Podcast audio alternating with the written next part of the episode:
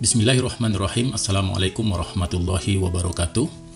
Innal hamdalillahi nahmaduhu wa nasta'inu wa nastaghfiruh wa na'udzu billahi min shururi anfusina wa min sayyiati a'malina may yahdihillahu fala mudhillalah wa may yudlilhu fala hadiyalah. Asyhadu an la ilaha illallah wahdahu la syarikalah wa asyhadu anna Muhammadan abduhu wa rasuluhu la nabiyya ba'da. Pemirsa yang dirahmati Allah Subhanahu wa taala, kembali kita bertemu dalam forum kafah online yang insya Allah akan selalu membahas isu-isu yang dihadapi oleh umat Islam dan tentu uh, akan mengangkat solusi daripada Islam. Baik, kita uh, mulai uh, di edisi kali ini Buletin Kafa edisi 181 tepat di 6 Rojab 1442 Hijriah yang bertepatan dengan 19 Februari 2021 yang uh, mengangkat tema Nestapa Dunia Tanpa Khilafah. Saat ini kita berada dalam bulan Rojab 1442 Hijriah. Bulan Rojab menyimpan peristiwa sejarah yang penting bagi umat Islam, Salah satunya adalah tragedi penghapusan Khilafah Utsmaniyah pada tanggal 28 Rajab 1342 Hijriah yang bertepatan dengan 3 Maret 1924 oleh Mustafa Kemal Ataturk, seorang dari etnis Yahudi Dunama yang merupakan antek Inggris. Khilafah Utsmaniyah merupakan khilafah terakhir umat Islam Penghapusan Khilafah Utsmaniyah menandai sekularisasi dunia Islam. Penghapusan khilafah juga menandai dimulainya penderitaan kaum muslim di seluruh dunia hingga saat ini, tepat satu abad atau 100 tahun. Dunia tanpa khilafah. Khilafah adalah satu-satunya sistem pemerintahan di dalam Islam. Istilah khilafah dan khalifah, jamaknya khulafa, bukanlah istilah yang asing di kalangan kaum muslimin sepanjang masa, kecuali orang yang jahil tentang Islam. Menurut Profesor Dr. Wahba Az-Zuhaili, khilafah, imamah, kubro, dan imaro al-mu'min merupakan istilah-istilah yang sinonim dengan makna yang sama. Imam Al-Mawardi menyatakan imamah atau khilafah dibuat untuk menggantikan kenabian dalam menjaga agama dan mengurus dunia. Dalam sejarah Islam, era kekhilafahan dimulai sebagai kelanjutan dari daulah Islamiyah yang didirikan oleh Rasulullah Muhammad SAW di Madinah. Pasca beliau wafat, para sahabat kemudian mengangkat khalifah dan menegakkan khilafah. Dimulailah era Khulafaur Rashidin. Setelah itu berturut-turut dilanjutkan dengan Khilafah Umayyah, Khilafah Abbasiyah, dan terakhir Khilafah Utsmaniyah. Khilafah Utsmaniyah merupakan kekhalifahan Islam terbesar. Menurut Philip K. Hitti dalam History of the Arabs, Khilafah Utsmaniyah berjaya antara 1517 hingga 1924 Masehi. Namun sejak Khilafah Utsmaniyah dihapuskan, dunia Islam terus mengalami kemunduran. Makin hari makin parah, disusul dengan berbagai prahara dan bencana yang menimpa umat Islam di seluruh dunia. Hal itu terus berlangsung tanpa henti hingga hari ini. Benarlah apa yang dinyatakan oleh Imam Ahmad radhiyallahu an dalam riwayat Muhammad bin Auf bin Sufyan al-Hamsi. Beliau mengatakan, Al-fitnatu idza lam yakun imamun yakumu bi amrin nas. Akan terjadi fitnah atau kekacauan jika tidak ada seorang imam atau khalifah yang mengurusi urusan manusia. Karena itulah ulama menyebut khilafah sebagai taj al-furud atau mahkota kewajiban. Dengan khilafah semua kewajiban di dalam agama Islam akan tertunaikan.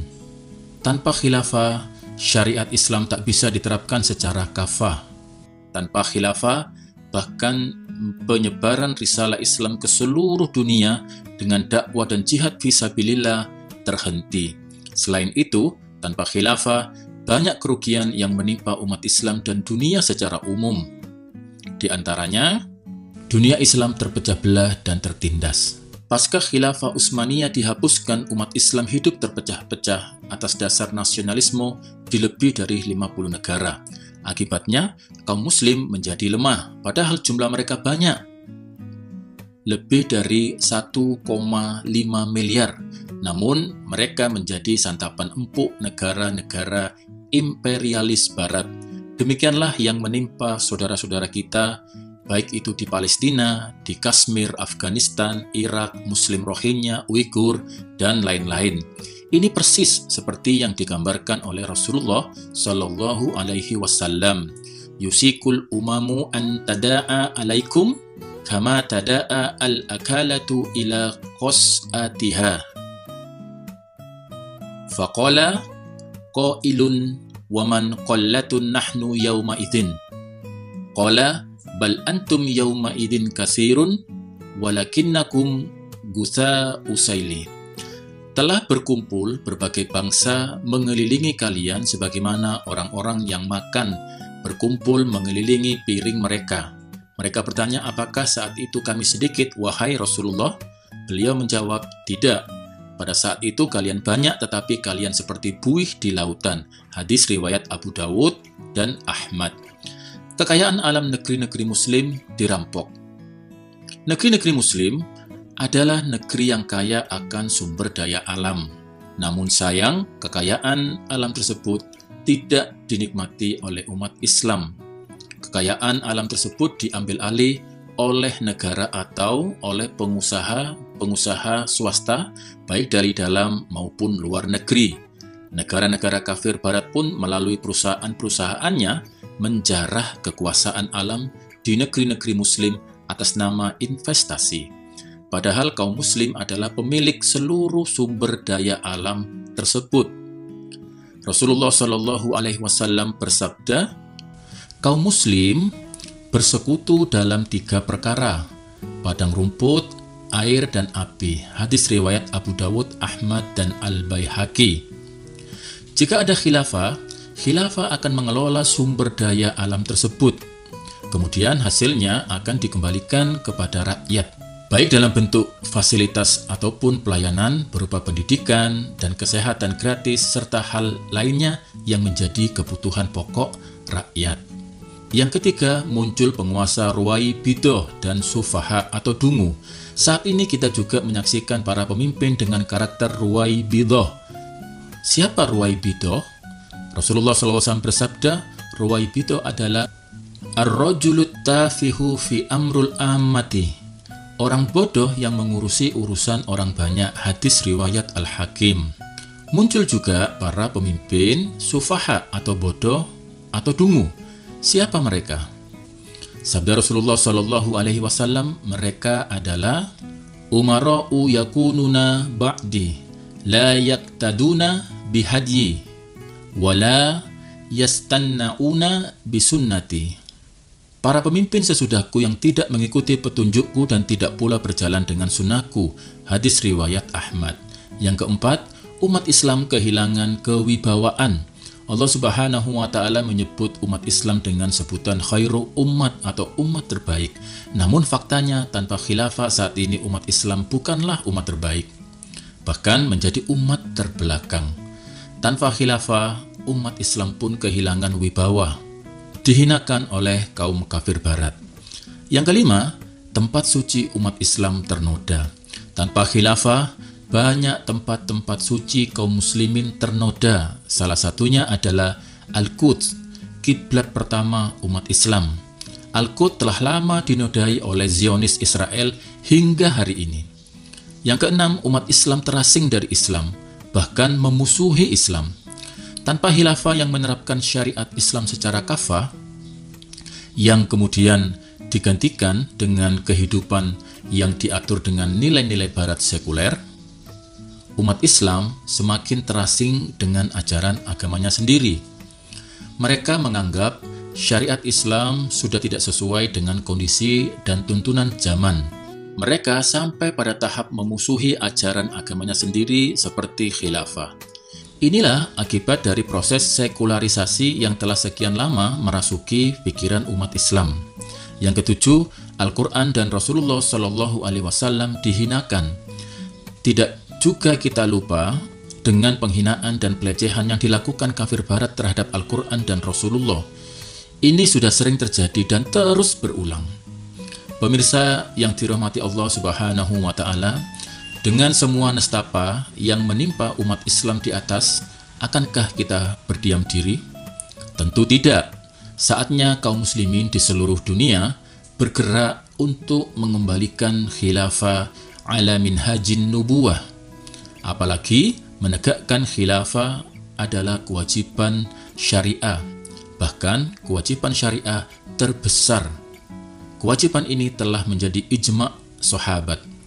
Imam Al-Haytami menegaskan, sungguh sahabat, semoga Allah meridhoi mereka, telah bersepakat bahwa mengangkat seorang imam atau khalifah setelah zaman kenabian berakhir adalah wajib.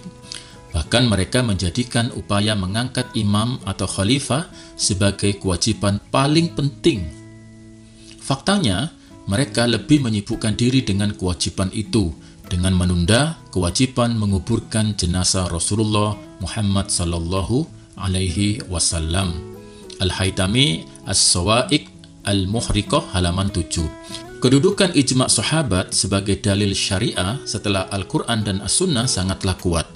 Imam Asar Koshi menegaskan waman ankara kaunal ijma'u hujjatan mujibatan lil ilmi faqad abtala asladdin fal munkaru lizalika yasa'a fi hazmi asliddin Siapa saja yang mengingkari kedudukan ijma' sebagai hujjah yang secara pasti menghasilkan ilmu, berarti benar-benar telah membatalkan fondasi agama ini karena itu, orang-orang yang orang-orang yang mengingkari ijma sama saja dengan berupaya menghancurkan pondasi agama ini.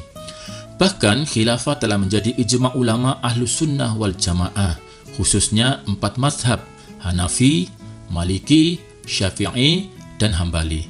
Syekh Abdurrahman Al-Jaziri menuturkan, Ittafaqo al-a'immatu rahimahumullahu ta'ala ala innal imamatan fardun.